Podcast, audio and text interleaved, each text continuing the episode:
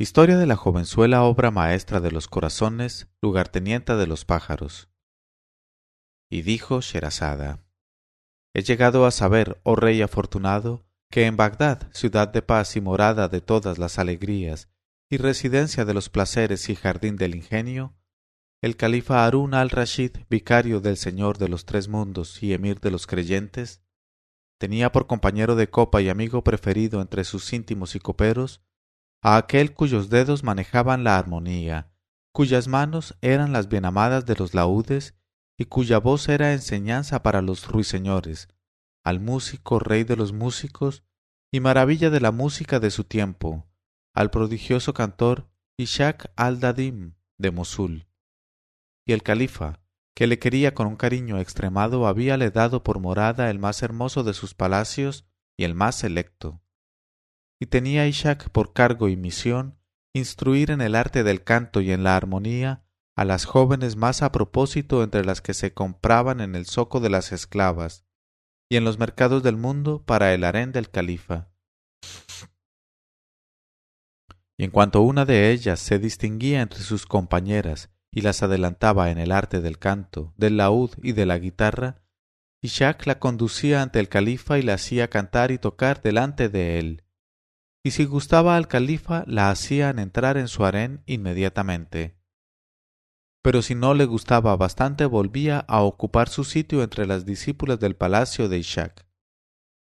Un día entre los días, el emir de los creyentes, sintiéndose el pecho oprimido, mandó buscar a su gran visir Jafar el Barmecida y a Ishak su compañero de copa y a Masrur el portaalfanje de su venganza, y cuando estuvieron entre sus manos les ordenó que se disfrazaran como acababa de hacer él mismo, y disfrazados de tal modo parecían un simple grupo de particulares. Y Al-Fasl, el hermano de Jafar, y Yunus, el letrado, se juntaron a ellos, disfrazados también, y todos salieron del palacio sin ser notados.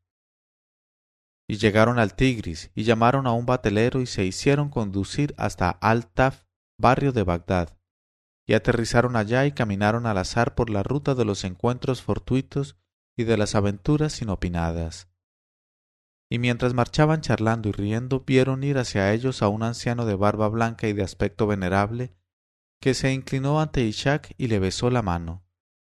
E Ishak le reconoció como uno de los proveedores que aprovisionaban de jóvenes y de mozalbetes el palacio del califa. Y a aquel que precisamente era al que se dirigía Ishak cada vez que deseaba una nueva tanda de discípulas para su escuela de música.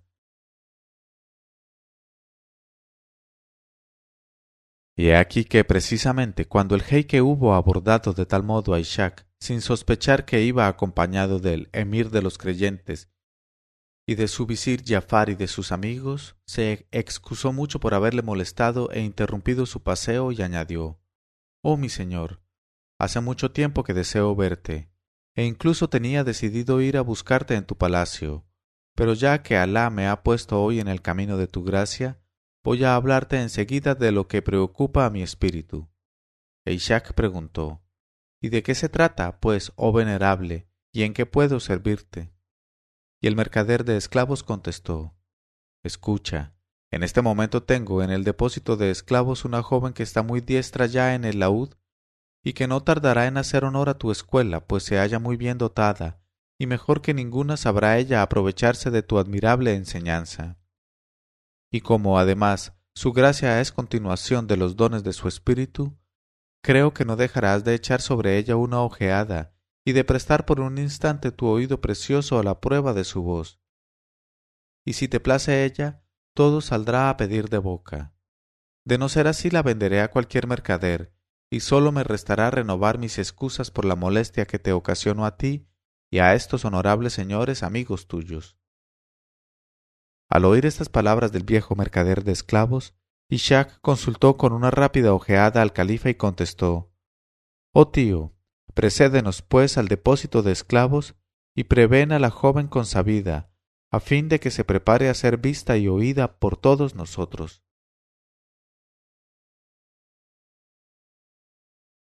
Porque me acompañarán mis amigos. Y el jeique contestó con el oído y la obediencia, y desapareció a buen paso, en tanto que el califa y sus compañeros se dirigían más despacio al depósito de esclavos, guiados por Ishak, que conocía el camino.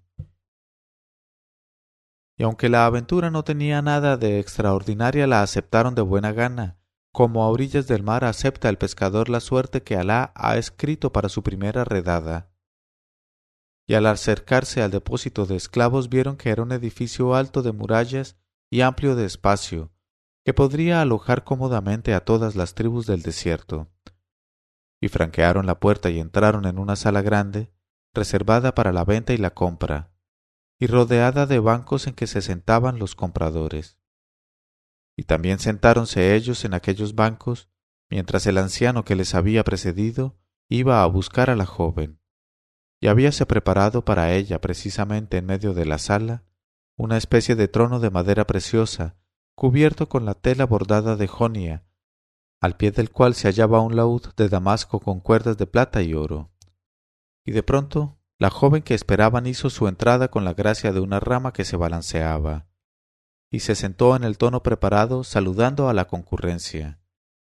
Y parecía el sol cuando brilla en lo alto del cielo de mediodía, y aunque le temblaban un poco las manos, cogió el laúd, lo apoyó contra su seno como haría una hermana con su hermanito, e hizo brotar del instrumento un preludio que entusiasmó los espíritus, e inmediatamente hirió en otro tono las cuerdas dóciles, y cantó estos versos del poeta. Suspira, oh mañana, a fin de que uno de tus suspiros flotantes se destaque y llegue hasta la tierra de la amada, y lleva mi saludo perfumado a todo el caro y brillante grupo. Y di a mi amiga que me he dejado el corazón en prenda de su amor, porque mi deseo es más fuerte que cuanto de ordinario desalienta a los enamorados. Dile que ha herido con un golpe mortal mi corazón y mis ojos, pero mi pasión aumenta y se exalta cada vez más. Y mi espíritu, lacerado por el amor todas las noches, ha hecho olvidar a mis párpados el arte de hacerse obedecer del sueño. Cuando la joven hubo acabado de cantar estos versos, el califa no pudo por menos de exclamar Mashallah sobre tu voz y sobre tu arte, oh bendita. En verdad que has triunfado. Pero de repente se acordó de su disfraz y no dijo más, temiendo que le reconocieran. Ishak tomó a su vez la palabra para cumplimentar a la joven, pero no había acabado de abrir la boca cuando la armoniosa jovenzuela se levantó vivamente de su asiento y fue a él y le besó respetuosamente la mano, diciendo Oh mi señor, los brazos se inmovilizan en tu presencia y a tu vista, las lenguas se callan y la elocuencia frente a ti se torna muda. Y sólo tú, por lo que a mí respecta, puedes ser quien descorre el velo. Y le dijo estas palabras mientras sus ojos lloraban. Al ver aquello le preguntó Ishak muy sorprendido y emocionado en este momento de su narración, Sherazada vio aparecer la mañana y se calló discretamente.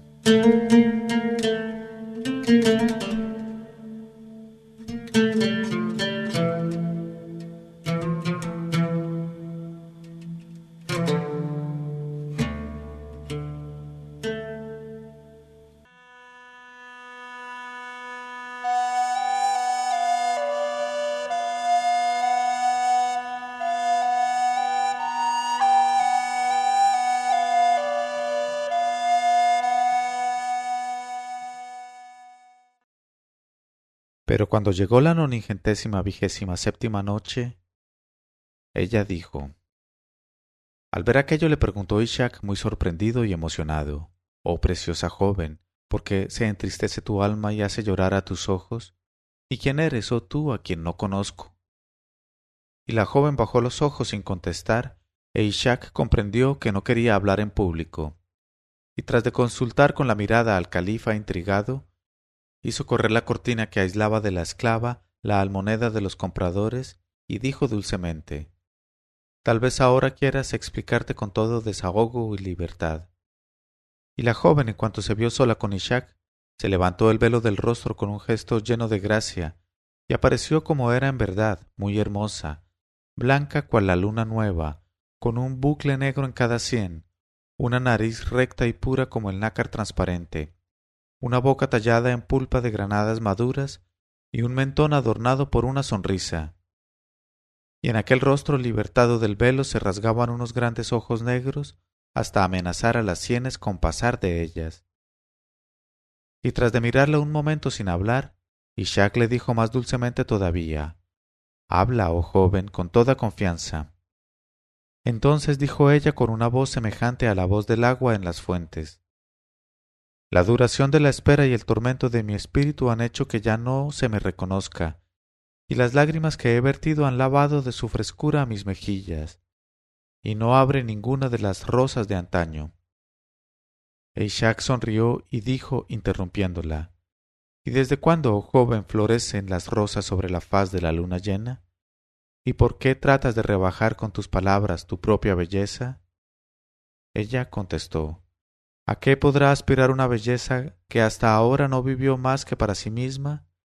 Oh mi señor, desde hace meses pasaban los días en este depósito de esclavos, ingeniándome yo a cada nueva almoneda por encontrar un pretexto para que no se me vendiera, porque siempre esperaba tu llegada y mi entrada en tu escuela de música, cuya fama se ha extendido hasta las llanuras de mi país. Y mientras ella hablaba de este modo, entró su propietario el mercader, e Ishak le preguntó ¿Qué precio pones a la jovenzuela? Y ante todo, ¿cuál es su nombre? Y el jeique contestó Respecto a su nombre, oh mi señor, se llama Tofa al Club, obra maestra de los corazones, porque ningún otro apelativo en verdad le va tan bien. En cuanto a su precio, debo decirte que ha sido discutido muchas veces entre los ricos aficionados que se presentaban con frecuencia, seducidos por sus ojos y yo. Por lo menos vale diez mil dinares, y debo advertir, a fin de que lo sepas, que ella es la que hasta ahora ha impedido a los compradores llevar más adelante sus negociaciones. Porque cada vez que yo le hacía ver, a petición suya, el rostro de los que se presentaban a comprar, ella me contestaba sabiendo que no la vendería sin su consentimiento. Este me disgusta por tal y cual motivo, y con este otro no congeniaría nunca a causa de esto y de aquello. Y de tal modo ha acabado por alejar de ella completamente a los compradores ordinarios y desalentar a los extraños, porque todos acabaron por saber de antemano que encontraría en ellos algún grave defecto e imperfección, y les contó sin omitir un detalle cuanto había pasado. Y por eso la honradez me fuerza a no pedirte como precio de esta joven esclava más que la suma de diez mil dinares con la que apenas cubro gastos. Eishak sonrió y dijo Oh Heike, añade aún dos veces diez mil dinares y quizás obtenga ella entonces el precio conveniente. Y tras de hablar así ante el mercader asombrado añadió Es preciso que hoy mismo conduzcan a la joven a mi morada, a fin de que se te cuente el precio convenido entre nosotros. Y le dejó, después de sonreír, a la conmovida joven, y fue en busca del califa y sus demás acompañantes, y los encontró en el límite de la impaciencia, y les contó sin omitir un detalle cuanto había pasado. Y salieron todos juntos del depósito de esclavos para proseguir su paseo a capricho de su mutuo destino. En cuanto a la jovenzuela obra maestra de los corazones, su amo el viejo Heike se apresuró a conducirle en aquella hora y en aquel instante al palacio de Ishak y a percibir los treinta mil dinares en que convinieron como precio de compra. Luego se marchó por su camino. Entonces las pequeñas esclavas de la casa se agruparon en torno de ella y la condujeron al hammam, donde le dieron un baño delicioso, y la vistieron y la peinaron, y la cubrieron de adornos de todas clases, como collares, sortijas, pulseras de brazo y de tobillos, velos bordados de oro y pectorales de plata. Y la hermosa palidez de su rostro brillante y terso era cual la luna del mes de Ramadán por encima del jardín de un rey. Cuando el maestro Ishak vio a la jovenzuela, obra maestra de los corazones, con aquel nuevo esplendor, más conmovida y más conmovedora que una recién casada en el día de sus bodas, se felicitó de la adquisición que había hecho y dijo para sí Por Alá que cuando esta jovencita haya pasado meses en mi escuela y se perfeccione más todavía en el arte del laúd y del canto, y cuando, merced al júbilo de su corazón, haya acabado de recobrar su belleza nativa, será para el harén del califa una adquisición insigne, porque esta joven no es una hija de Adán, sino una Uri selecta en verdad. Y dio las órdenes oportunas para que se pusiera a disposición de ella cuanto era necesario a sus estudios de armonía, y recomendó que no se descuidase nada para que la estancia en el palacio de la música le fuese agradable de todo punto. Y así se hizo, y de tal suerte se allanó todo para la jovenzuela el camino del arte y de la belleza.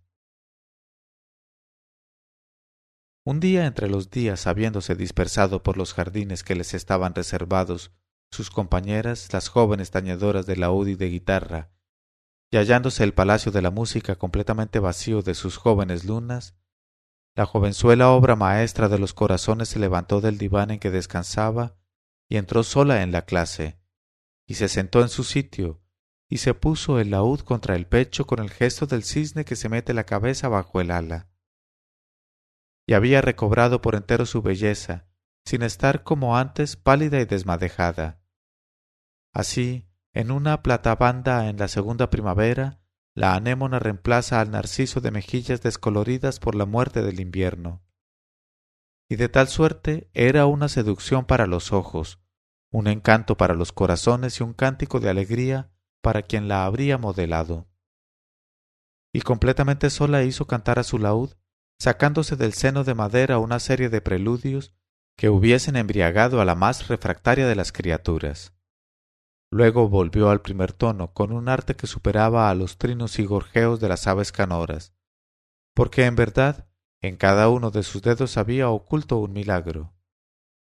Y nadie ciertamente sospechaba que en el palacio de Ishak el propio maestro tuviese en aquella joven su igual y aun su superior, porque desde el día en que la emoción había hecho temblar en el depósito de esclavas las manos y la voz de la maravillosa jovenzuela, no había vuelto ella a tener ocasión de cantar en público, sin hacer, como sus compañeras, más que escuchar las enseñanzas de Ishak y tocar y cantar luego, pero no sola, sino a coro con todas las alumnas. Así pues, cuando hubo hecho expresar a la madera armoniosa del laúd todas las voces de los pájaros que poblaron antaño el árbol de donde salió él, levantó la cabeza y dejó caer de sus labios cantando estos versos del poeta. En este momento de su narración, Sherazada vio aparecer la mañana y se calló discretamente.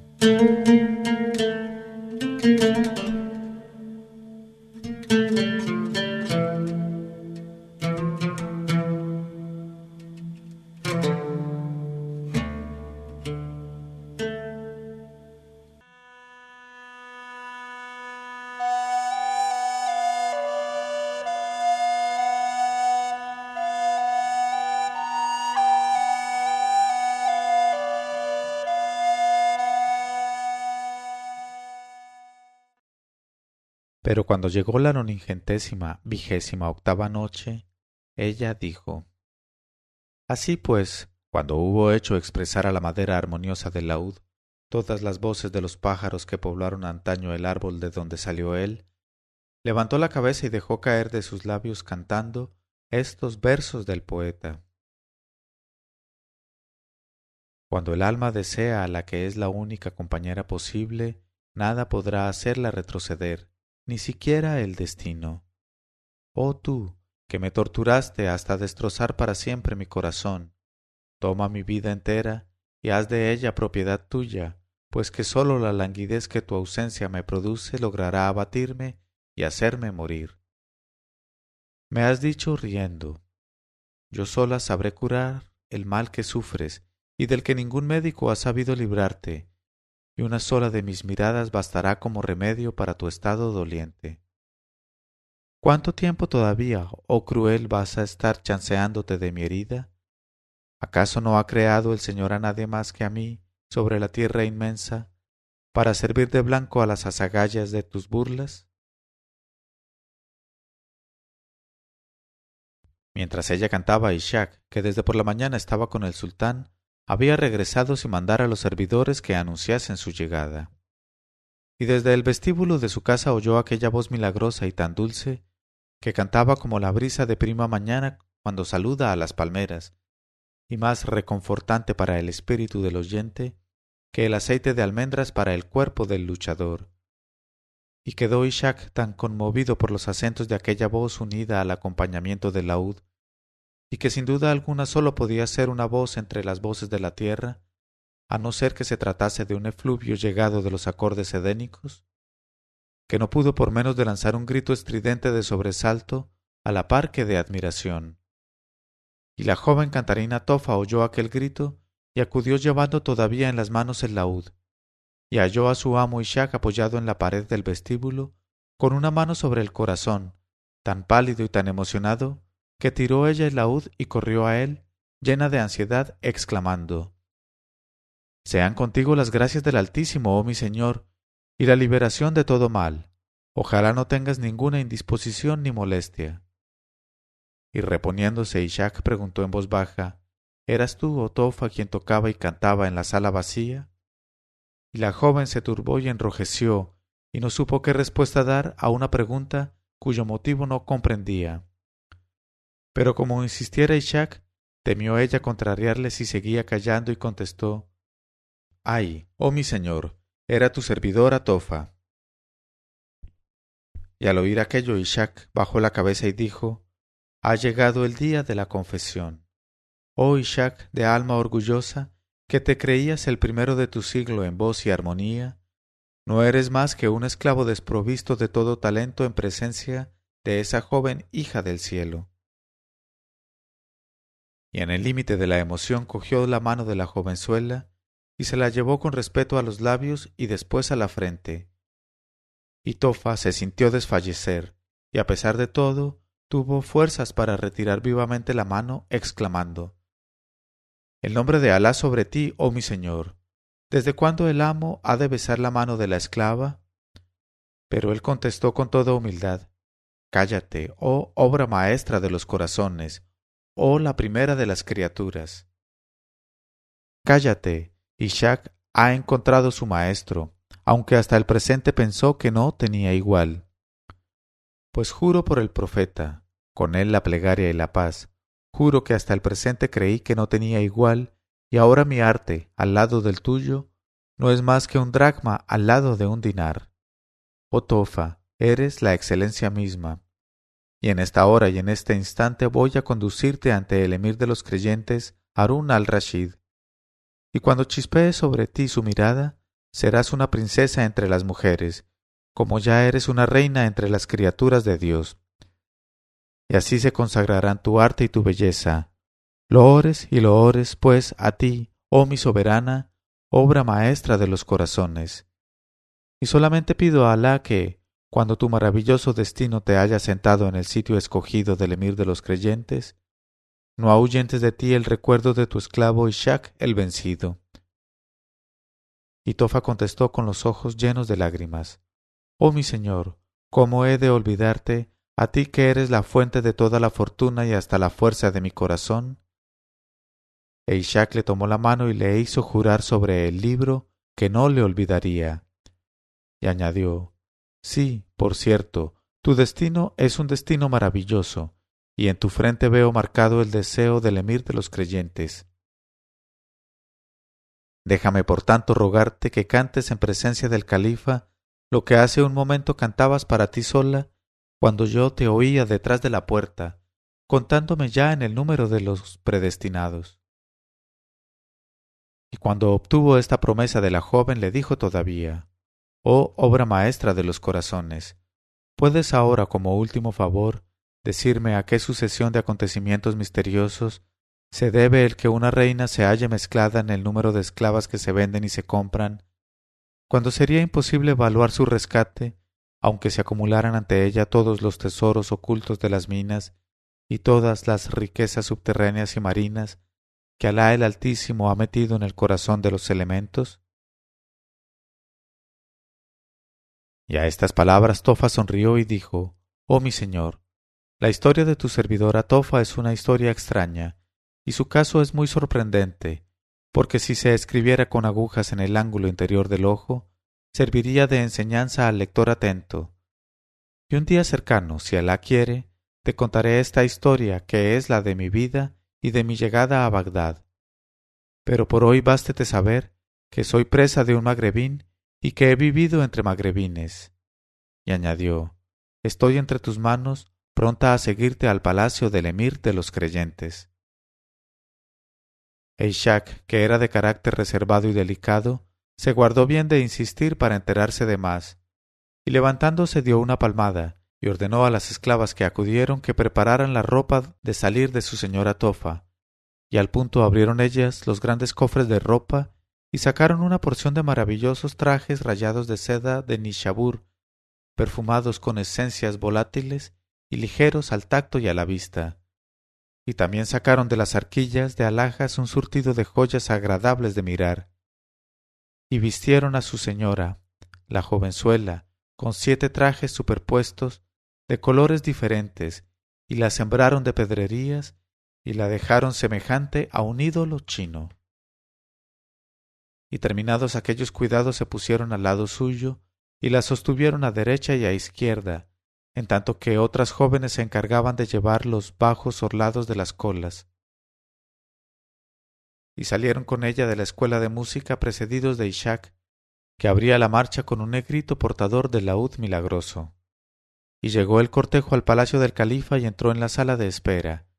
E Ishak se apresuró a ir primero a presentarse solo ante el califa, y le dijo, tras de los homenajes debidos y rendidos, He aquí, oh emir de los creyentes, que conduzco hoy entre tus manos una jovenzuela única entre las más bellas, un don escogido, un milagro de su Creador, un tránsfuga del paraíso, maestra mía y no discípula mía, la maravillosa cantarina Tofa, obra maestra de los corazones. Y al-Rashid sonrió y dijo, ¿Y dónde está esa obra maestra, oh Ishak? ¿Será acaso la joven a quien apenas vi un día en el depósito de esclavos, pues permanecía invisible y velada a los ojos del comprador? Y contestó Ishak, Esa misma es, oh mi señor, y por Alá, que está más fresca a la vista que la mañana fresca, y es más armoniosa al oído que el cántico del agua en los guijarros. Y al Rashid contestó, Entonces, oh Ishak, no tardes más en hacer entrar a la mañana y a la que está más fresca que la mañana. Y no nos prives por más tiempo de la música del agua y de la que es más armoniosa que la música del agua, porque en verdad que la mañana jamás debe estar oculta, ni el agua cesar de cantar. En este momento de su narración, Sherazada vio aparecer la mañana y se calló discretamente.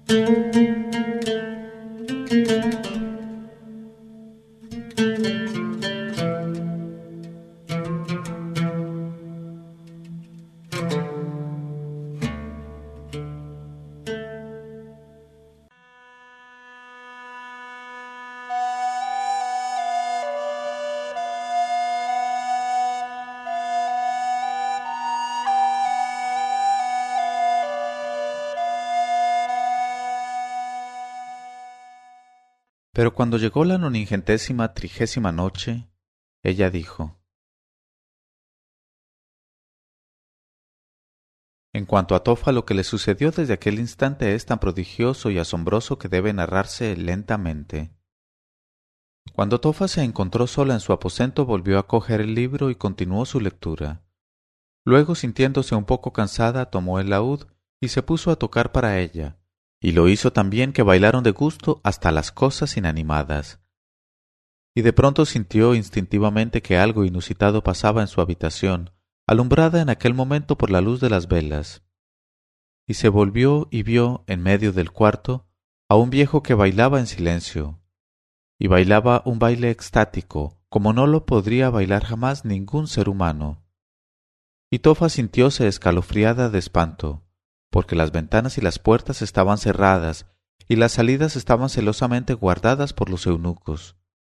Y no se acordaba de haber visto nunca en el palacio la cara de aquel extraño anciano. Así es que se apresuró a pronunciar mentalmente la fórmula del exorcismo. me refugio en Alá el Altísimo contra el lapidado. Y se dijo, Claro que no voy a demostrar que me he dado cuenta de la presencia de este ser extraño. Lo mejor será que continúe tañendo y suceda lo que Alá quiera. Y sin interrumpir su música tuvo fuerzas para continuar el aire comenzado, pero sus dedos temblaban sobre el instrumento. He aquí que, al cabo de una hora de tiempo, el jeique bailarín dejó de bailar, se acercó a Tofa y besó la tierra entre sus manos, diciendo lo has hecho muy bien, oh la más exaltada de Oriente y de Occidente. Ojalá nunca el mundo se vea privado de tu vista y de tus perfecciones, oh Tofa, oh obra maestra de los corazones. ¿No me conoces? Y exclamó ella, No, por Alá, no te conozco, pero me parece que eres un geni del país de Genistán. Alejado sea el maligno. Y contestó él sonriendo, Verdad dice Sotofa, soy el jefe de todas las tribus del Genistán, soy Eblis. Y Tofa exclamó, El nombre de Alá sobre mí y alrededor de mí, me refugio en Alá. Pero Eblis le cogió la mano, la besó y se la llevó a los labios y a la frente y dijo, No temas nada, oh Tofa, porque desde hace mucho tiempo eres mi protegida y la bienamada de la joven reina de los Gen, Camarilla, que es en cuanto a belleza entre las hijas de los Gen, lo que tú misma eres entre las hijas de Adán. Sabe en efecto que desde hace mucho tiempo vengo con ella a visitarte todas las noches sin que tú lo sospeches y a admirarte sin que lo sepas, porque nuestra encantadora reina Camarilla está enamorada de ti hasta la locura y no jura más que por tu nombre y por tus ojos. Y cuando viene aquí y te ve mientras estás dormida, se derrite de deseo y se muere por tu belleza, y el tiempo transcurre para ella lánguidamente, excepto por la noche cuando viene en busca tuya y disfruta de tu contemplación sin que tú la veas. Vengo pues a ti en calidad de mensajero a contarte sus penas y la languidez que la invade lejos de ti, y a decirte de su parte y de mi parte que, si quieres, te conduciré al Genistán, en donde se te elevará a la categoría más alta entre los reyes de los gen. Y gobernarás nuestros corazones como aquí gobiernas los corazones de los hijos de los hombres. Y he aquí que hoy las circunstancias se prestan maravillosamente a tu viaje, porque vamos a celebrar las bodas de mi hija y la circuncisión de mi hijo. Y la fiesta se iluminará con tu presencia, y los gen se conmoverán con tu llegada, y te querrán todos para reina suya, y residirás entre nosotros mientras quieras. Y si no te gusta el Genistán y no te amoldas a nuestra vida, que es una vida de continuos festejos, aquí hago ahora juramento de traerte al sitio de donde te saqué, sin insistencias ni dificultades. Y cuando hubo oído este discurso de Eblis, confundido sea, la espantada Tofa no se atrevió a rehusar la proposición por miedo a complicaciones diabólicas, y contestó que sí con un movimiento de cabeza. Y al punto Eblis cogió con una mano el laúd que le confió Tofa y la cogió a ella misma con la otra mano diciendo Bismillah, y conduciéndola de aquel modo abrió las puertas sin ayuda de llaves y caminó con ella hasta llegar a la entrada de los retretes, porque los retretes y en ocasiones los pozos y las cisternas son los únicos parajes de que se sirven los gen de debajo de tierra y los efrits para llegar a la superficie de la tierra. Y por este motivo es por lo que no entra en los retretes ningún hombre sin pronunciar la fórmula del exorcismo y sin refugiarse en Alá con el espíritu. Y así como salen por las letrinas, los gen vuelven a sus dominios por el mismo sitio, y no se conoce excepción de esta regla ni abolición de esta costumbre. Así es que cuando la espantada Tofa se vio delante de los retretes con el jeique Eblis, se le turbó la razón.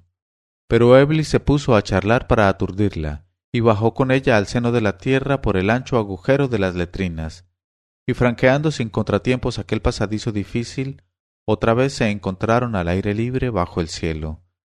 Y a la salida del subterráneo les esperaba un caballo ensillado, sin dueño ni conductor. Y el jeique Eblis dijo a Tofa, Bismillah, oh mi señora. Y sosteniendo los estribos la hizo sentarse en el caballo cuya silla tenía un respaldo grande, y se instaló ella lo mejor que pudo, y el caballo al punto se agitó debajo de ella como una ola, y de improviso abrió en la noche unas alas inmensas, y se elevó con ella por los aires, mientras el jeique Eblis volaba a su lado por su propio impulso, y tanto miedo hubo de dar todo aquello a la joven que se desmayó en la silla. Y cuando, gracias al aire fuerte que se había levantado, volvió ella de su desmayo, se vio en una vasta pradera tan llena de flores y de frescura, que se creería contemplar un traje ligero teñido de hermosos colores. Y en medio de aquella pradera se alzaba un palacio con torres altas que se erguían en el aire, y flanqueado de ciento ochenta puertas de cobre rojo y en el umbral de la puerta principal se hallaban los jefes de los gen vestidos con hermosas vestiduras, y cuando aquellos divisaron al jeique Eblis gritaron todos Ahí viene Set Tofa. Y en cuanto se paró el caballo ante la puerta se agruparon todos en torno de la joven, la ayudaron a echar pie a tierra y la llevaron al palacio besándole las manos. Y dentro del palacio vio ella una sala formada por cuatro salas sucesivas que tenía paredes de oro, y columnas de plata, una sala capaz de hacer salir pelos en la lengua al que tratara de describirla.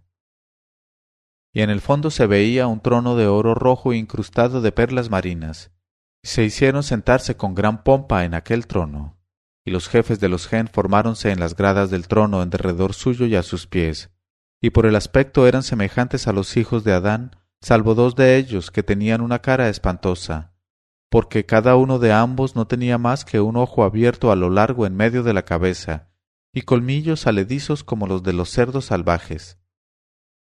Y cuando cada cual ocupó su sitio con arreglo a su categoría y todo el mundo quedó tranquilo, vióse avanzar a una reina joven, graciosa y bella, cuya faz era tan brillante que iluminaba la sala en torno suyo. Y detrás de ella iban otras tres jóvenes feéricas, contoneándose a más y mejor, y llegadas que fueron ante el trono de Tofa la saludaron con una graciosa salema. Y la joven reina que marchaba a la cabeza subió luego las gradas del trono a la vez que las bajaba Tofa, y cuando estuvo frente a Tofa, la reina la besó repetidamente en las mejillas y en la boca. Aquella reina era precisamente la reina de los Gen, la princesa Camarilla, la que estaba enamorada de Tofa, y las otras tres eran sus hermanas, y una de ellas se llamaba Gamra, la segunda Sharara y la tercera Wakirna. Y tan dichosa sentíase Camarilla de ver a Tofa que no pudo por menos de volver a levantarse de su sitial de oro para ir a besarla una vez más y a estrecharla contra su seno, acariciándole las mejillas.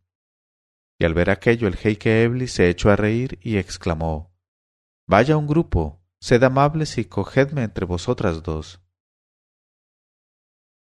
En este momento de su narración, Sherazada vio aparecer la mañana y se calló discretamente. Música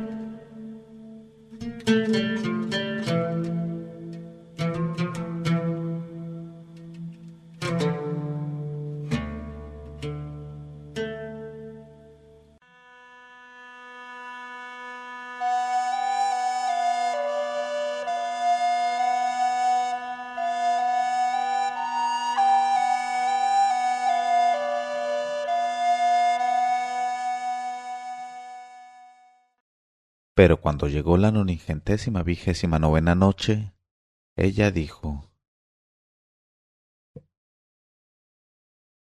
No tardes más en hacer entrar a la mañana y a la que está más fresca que la mañana, y no nos prives por más tiempo de la música del agua y de la que es más armoniosa que la música del agua, porque en verdad que la mañana jamás debe estar oculta ni el agua cesar de cantar.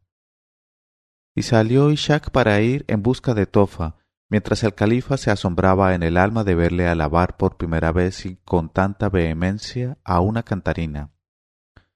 Y dijo a Jafar, ¿No es prodigioso, visir, que Ishak se exprese con tanta admiración acerca de otro que no sea él mismo?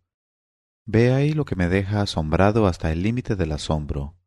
Y añadió, Pero vamos a ver de qué se trata y al cabo de algunos instantes, precedida por Ishak, que le llevaba delicadamente de la mano, entró la jovenzuela, y sobre ella chispeó la mirada del emir de los creyentes, y se le conmovió el espíritu ante la gracia de ella, y se le regocijaron los ojos con aquellos andares encantadores que hacían pensar en la seda flotante de los sendales. En tanto que él la contemplaba, inclinóse ella entre sus manos y se levantó el velo del rostro, y apareció como la luna en su decimacuarta noche, pura, deslumbradora, blanca y serena. Y aunque estaba turbada por hallarse en presencia del emir de los creyentes, no se olvidó de lo que le exigían los buenos modales, la cortesía y la educación, y con voz a ninguna otra parecida saludó al califa diciendo La salema sobre ti, oh descendiente del más noble entre los hijos de los hombres, oh posteridad bendita de nuestro Señor Mahomed, con él la plegaria, la paz y las gracias escogidas. Redil y asilo de los que van por el camino de la rectitud, íntegro justiciero de los tres mundos. La salema sobre ti de parte de la más sumisa y de la más deslumbradora de tus esclavas. Y al oír estas palabras dichas con un acento tan delicioso, al-Rashid se dilató y se holgó, y exclamó, Mashallah, oh molde de la perfección, y la miró aún más atentamente y creyó volverse loco de alegría. Y Jafar y Masrur también creyeron volverse locos de alegría. Luego al-Rashid se levantó de su trono y descendió hasta la jovenzuela y se acercó a ella, y muy dulcemente le echó sobre el rostro su velillo de seda, lo que significaba que, para en lo sucesivo, pertenecía a su harén, que cuanto ella era se hundía para en lo sucesivo en el misterio prescrito a las elegidas de los creyentes. Tras de lo cual la invitó a sentarse y le dijo, Oh obra maestra de los corazones, en verdad que eres un don escogido, pero no podrías con tu venida que ilumina la morada hacer entrar la armonía en el palacio? Nuestro oído te pertenece como nuestra vista. Y Tofa tomó el laúd de manos del pequeño esclavo negro y se sentó al pie del trono del califa para preludiar al punto de una manera que conmovería al oído más refractario. Y el milagro de sus dedos era una realidad más emocionante que la garganta de los pájaros. Luego, en medio de respiraciones contenidas, dejó cantar en sus labios estos versos del poeta.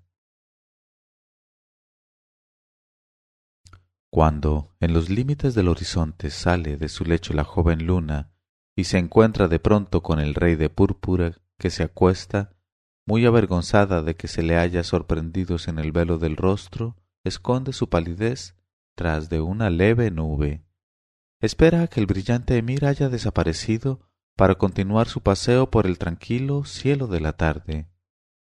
Si la reina no ha podido sobreponerse a su terror ante la proximidad del rey, ¿Cómo podría una joven sin morir al instante sostener la mirada de su sultán?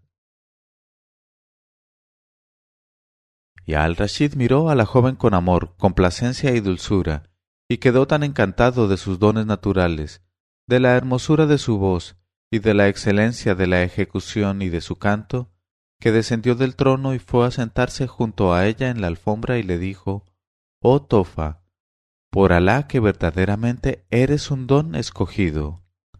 Luego se encaró con Ishak y le dijo, En verdad, oh Ishak, que no has sido justo en tu apreciación de esta maravilla, no obstante todo lo que nos has dicho, porque no temo aventurar que a ti mismo te supere incontestablemente. Y estaba escrito que nadie más que el califa debía hacerle justicia. Y Jafar exclamó, por vida de tu cabeza, oh mi señor, que dices bien. Esta jovenzuela arrebata la razón. Y dijo Ishak, En verdad, oh emir de los creyentes, que no dejo de reconocerlo, máxime cuando, al oírla por primera vez, sentí enseguida que todo mi arte y lo que Alá me había repartido de talento no eran ya nada a mis propios ojos, y exclamé, Oh Ishak, hoy es para ti el día de la confesión. Y dijo el califa, entonces está bien. Luego rogó a Tofa que recomenzara el mismo cántico, y al oírla de nuevo prorrumpió en exclamaciones de placer y se tambaleó. Y dijo a Ishak, Por los méritos de mis antepasados, me has traído un presente que vale el imperio del mundo.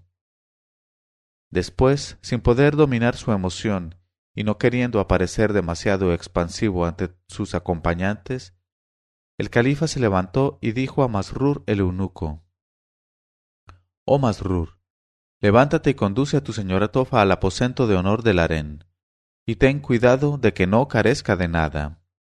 Y el castrado portaalfanje salió llevándose a Tofa, y con los ojos húmedos el califa la miró alejarse con su andar de gacela, sus atavíos y sus trajes rayados. Y dijo a Ishak, Va vestida con gusto. ¿De dónde le vienen esos trajes como no los he visto semejantes en mi palacio? Y dijo Ishak, Le vienen de tu esclavo, en vista de tus generosidades sobre mi cabeza, oh mi señor constituyen un presente que procede de ti y se han hecho por mediación mía. Pero por vida tuya, nada son todos los presentes del mundo comparados con su belleza.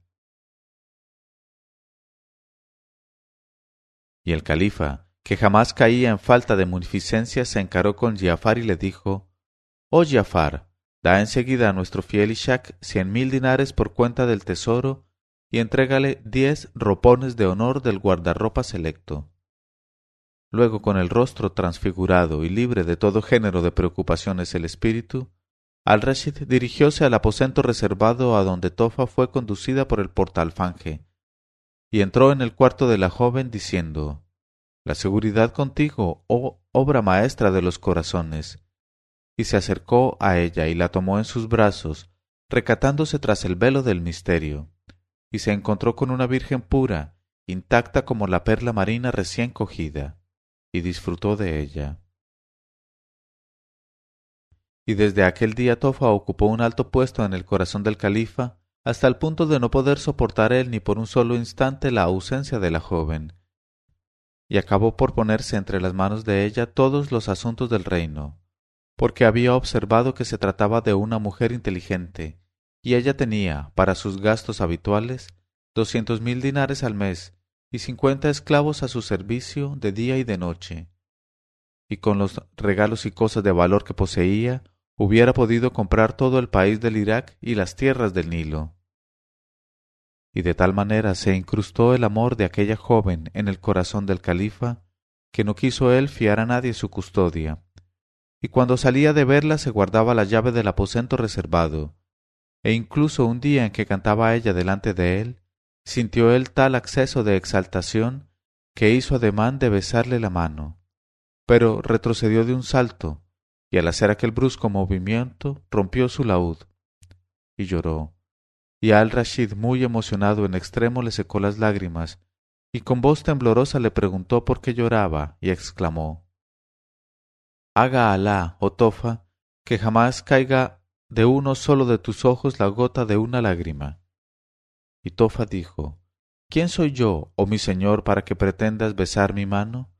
¿Quieres por lo visto que Alá y su profeta, con él la plegaria y la paz, me castiguen por ello y hagan desavenerse mi felicidad? Porque nadie en el mundo gozó de semejante honor. Y al Rashid quedó muy satisfecho de su respuesta y le dijo, Ahora que sabes, oh Tofa, el verdadero puesto que ocupas en mi espíritu, no volveré a intentar lo que tanto te ha emocionado. Refresca pues tus ojos y sabe que no amo a nadie más que a ti y que moriré amándote. Y Tofa cayó a los pies del califa y le rodeó las rodillas con sus brazos. Y el califa la levantó y la besó y le dijo, Tú sola eres reina para mí y estás incluso por encima de Set Sobeida, la hija de mi tío. Un día al-Rashid había ido de casa y Tofa hallábase sola en su pabellón, sentada a la luz de un candelabro de oro que la iluminaba con sus velas perfumadas, y leía ella un libro, y de pronto cayó en sus rodillas una manzana olorosa, y la joven levantó la cabeza y vio, en la parte de fuera, a la persona que había lanzado la manzana, y era Set Sobeida.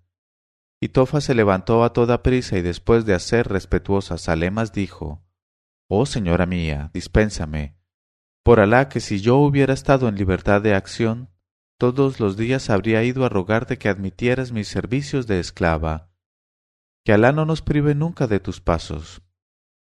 Y Sobeida entró en el aposento de la favorita y se sentó junto a ella, y tenía el rostro triste y preocupado, y dijo, Oh Tofa, conozco tu gran corazón y no me sorprenden tus palabras, porque la generosidad es en ti un don natural. Por vida del emir de los creyentes no tengo costumbre de salir de mis habitaciones y de ir a visitar a las esposas y favoritas del califa, mi primo y esposo. Pero hoy vengo a exponerte la situación humillante por la que atravieso desde tu entrada en el palacio. Sabe, en efecto, que estoy completamente abandonada y me veo reducida a la condición de concubina seca, porque el emir de los creyentes ya no viene a verme y ni siquiera pide noticias mías y se echó a llorar. Y Tofa lloró con ella y estuvo a punto de desmayarse. Y Sobeida le dijo, He venido pues a dirigirte una súplica, es que obres de manera que Al-Rashid me conceda una noche al mes solamente, a fin de que no me vea por completo reducida a la condición de esclava.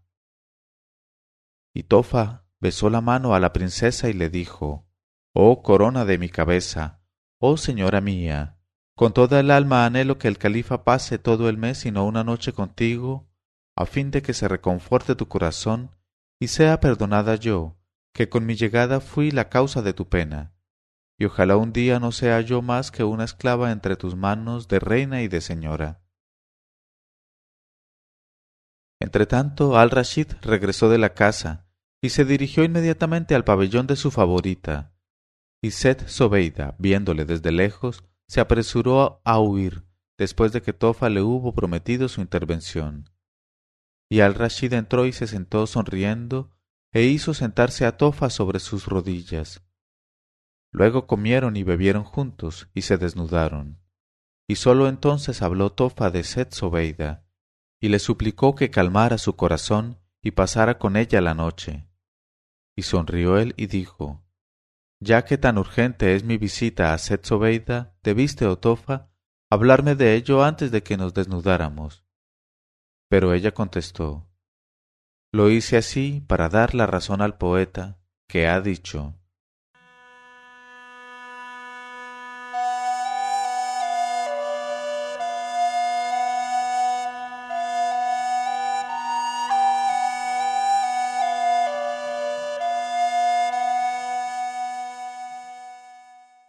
Pero cuando llegó la noningentésima trigésima noche, ella dijo, En cuanto a Tofa, lo que le sucedió desde aquel instante es tan prodigioso y asombroso que debe narrarse lentamente. Cuando Tofa se encontró sola en su aposento, volvió a coger el libro y continuó su lectura. Luego, sintiéndose un poco cansada, tomó el laúd y se puso a tocar para ella, y lo hizo también que bailaron de gusto hasta las cosas inanimadas. Y de pronto sintió instintivamente que algo inusitado pasaba en su habitación, alumbrada en aquel momento por la luz de las velas. Y se volvió y vio en medio del cuarto a un viejo que bailaba en silencio, y bailaba un baile extático, como no lo podría bailar jamás ningún ser humano. Y Tofa sintióse escalofriada de espanto porque las ventanas y las puertas estaban cerradas y las salidas estaban celosamente guardadas por los eunucos. Y no se acordaba de haber visto nunca en el palacio la cara de aquel extraño anciano. Así es que se apresuró a pronunciar mentalmente la fórmula del exorcismo. Me refugio en Alá el Altísimo contra el lapidado. Y se dijo, Claro que no voy a demostrar que me he dado cuenta de la presencia de este ser extraño lo mejor será que continúe tañendo y suceda lo que Alá quiera. Y sin interrumpir su música tuvo fuerzas para continuar el aire comenzado, pero sus dedos temblaban sobre el instrumento. He aquí que, al cabo de una hora de tiempo, el jeique bailarín dejó de bailar, se acercó a Tofa y besó la tierra entre sus manos, diciendo Lo has hecho muy bien, oh la más exaltada de Oriente y de Occidente, Ojalá nunca el mundo se vea privado de tu vista y de tus perfecciones, oh Tofa, oh obra maestra de los corazones. ¿No me conoces? Y exclamó ella, No, por Alá, no te conozco, pero me parece que eres un geni del país de Genistán. Alejado sea el maligno. Y contestó él sonriendo, Verdad dices, Sotofa, soy el jefe de todas las tribus del Genistán, soy Eblis. Y Tofa exclamó, El nombre de Alá sobre mí y alrededor de mí, me refugio en Alá. Pero Eblis le cogió la mano, la besó y se la llevó a los labios y a la frente y dijo, No temas nada, oh Tofa, porque desde hace mucho tiempo eres mi protegida y la bienamada de la joven reina de los Gen, Camarilla, que es en cuanto a belleza entre las hijas de los Gen, lo que tú misma eres entre las hijas de Adán. Sabe en efecto que desde hace mucho tiempo vengo con ella a visitarte todas las noches sin que tú lo sospeches y a admirarte sin que lo sepas, porque nuestra encantadora reina Camarilla está enamorada de ti hasta la locura y no jura más que por tu nombre y por tus ojos. Y cuando viene aquí y te ve mientras estás dormida, se derrite de deseo y se muere por tu belleza. Y el tiempo transcurre para ella lánguidamente, excepto por la noche cuando viene en busca tuya y disfruta de tu contemplación sin que tú la veas. Vengo pues a ti en calidad de mensajero a contarte sus penas y la languidez que la invade lejos de ti, y a decirte de su parte y de mi parte que, si quieres, te conduciré al Genistán, en donde se te elevará a la categoría más alta entre los reyes de los Gen. Y gobernarás nuestros corazones como aquí gobiernas los corazones de los hijos de los hombres. Y aquí que hoy las circunstancias se prestan maravillosamente a tu viaje, porque vamos a celebrar las bodas de mi hija y la circuncisión de mi hijo. Y la fiesta se iluminará con tu presencia y los gen se conmoverán con tu llegada, y te querrán todos para reina suya, y residirás entre nosotros mientras quieras. Y si no te gusta el genistán y no te amoldas a nuestra vida, que es una vida de continuos festejos, aquí hago ahora juramento de traerte al sitio de donde te saqué, sin insistencias ni dificultades. Y cuando hubo oído este discurso de Eblis, confundido sea, la espantada Tofa no se atrevió a rehusar la proposición por miedo a complicaciones diabólicas, y contestó que sí con un movimiento de cabeza. Y al punto Eblis cogió con una mano el laúd que le confió Tofa y la cogió a ella misma con la otra mano diciendo Bismillah, y conduciéndola de aquel modo abrió las puertas sin ayuda de llaves y caminó con ella hasta llegar a la entrada de los retretes, porque los retretes y en ocasiones los pozos y las cisternas son los únicos parajes de que se sirven los gen de debajo de tierra y los efrits para llegar a la superficie de la tierra. Y por este motivo es por lo que no entra en los retretes ningún hombre sin pronunciar la fórmula del exorcismo y sin refugiarse en Alá con el espíritu. Y así como salen por las letrinas, los gen vuelven a sus dominios por el mismo sitio, y no se conoce excepción de esta regla ni abolición de esta costumbre. Así es que cuando la espantada Tofa se vio delante de los retretes con el jeique Eblis, se le turbó la razón. Pero Eblis se puso a charlar para aturdirla, y bajó con ella al seno de la tierra por el ancho agujero de las letrinas, y franqueando sin contratiempos aquel pasadizo difícil, otra vez se encontraron al aire libre bajo el cielo y a la salida del subterráneo les esperaba un caballo ensillado, sin dueño ni conductor. Y el jeique Eblis dijo a Tofa, Bismillah, oh mi señora. Y sosteniendo los estribos la hizo sentarse en el caballo cuya silla tenía un respaldo grande, y se instaló ella lo mejor que pudo. Y el caballo al punto se agitó debajo de ella como una ola, y de improviso abrió en la noche unas alas inmensas, y se elevó con ella por los aires, mientras el jeique Eblis volaba a su lado por su propio impulso, y tanto miedo hubo de dar todo aquello a la joven que se desmayó en la silla. Y cuando, gracias al aire fuerte que se había levantado, volvió ella de su desmayo, se vio en una vasta pradera tan llena de flores y de frescura que se creería contemplar un traje ligero teñido de hermosos colores. Y en medio de aquella pradera se alzaba un palacio con torres altas que se erguían en el aire, y flanqueado de ciento ochenta puertas de cobre rojo. Y en el umbral de la puerta principal se hallaban los jefes de los gen, vestidos con hermosas vestiduras.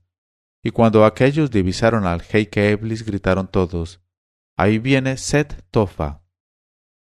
y en cuanto se paró el caballo ante la puerta se agruparon todos en torno de la joven, la ayudaron a echar pie a tierra y la llevaron al palacio besándole las manos. Y dentro del palacio vio ella una sala formada por cuatro salas sucesivas que tenía paredes de oro y columnas de plata, una sala capaz de hacer salir pelos en la lengua al que tratara de describirla. Y en el fondo se veía un trono de oro rojo incrustado de perlas marinas, se hicieron sentarse con gran pompa en aquel trono, y los jefes de los gen formáronse en las gradas del trono en derredor suyo y a sus pies, y por el aspecto eran semejantes a los hijos de Adán, salvo dos de ellos que tenían una cara espantosa, porque cada uno de ambos no tenía más que un ojo abierto a lo largo en medio de la cabeza, y colmillos aledizos como los de los cerdos salvajes. Y cuando cada cual ocupó su sitio con arreglo a su categoría y todo el mundo quedó tranquilo, vióse avanzar a una reina joven, graciosa y bella, cuya faz era tan brillante que iluminaba la sala en torno suyo. Y detrás de ella iban otras tres jóvenes feéricas, contoneándose a más y mejor. Y llegadas que fueron ante el trono de Tofa la saludaron con una graciosa salema. Y la joven reina que marchaba a la cabeza subió luego las gradas del trono, a la vez que las bajaba Tofa, y cuando estuvo frente a Tofa, la reina la besó repetidamente en las mejillas y en la boca. Aquella reina era precisamente la reina de los Gen, la princesa Camarilla, la que estaba enamorada de Tofa, y las otras tres eran sus hermanas, y una de ellas se llamaba Gamra, la segunda Sharara y la tercera Wakirna. Y tan dichosa sentíase Camarilla de ver a Tofa que no pudo por menos de volver a levantarse de su sitial de oro para ir a besarla una vez más y a estrecharla contra su seno, acariciándole las mejillas. Y al ver aquello el jeique Ebli se echó a reír y exclamó Vaya un grupo, sed amables y cogedme entre vosotras dos. En este momento de su narración, Sherazada vio aparecer la mañana y se calló discretamente.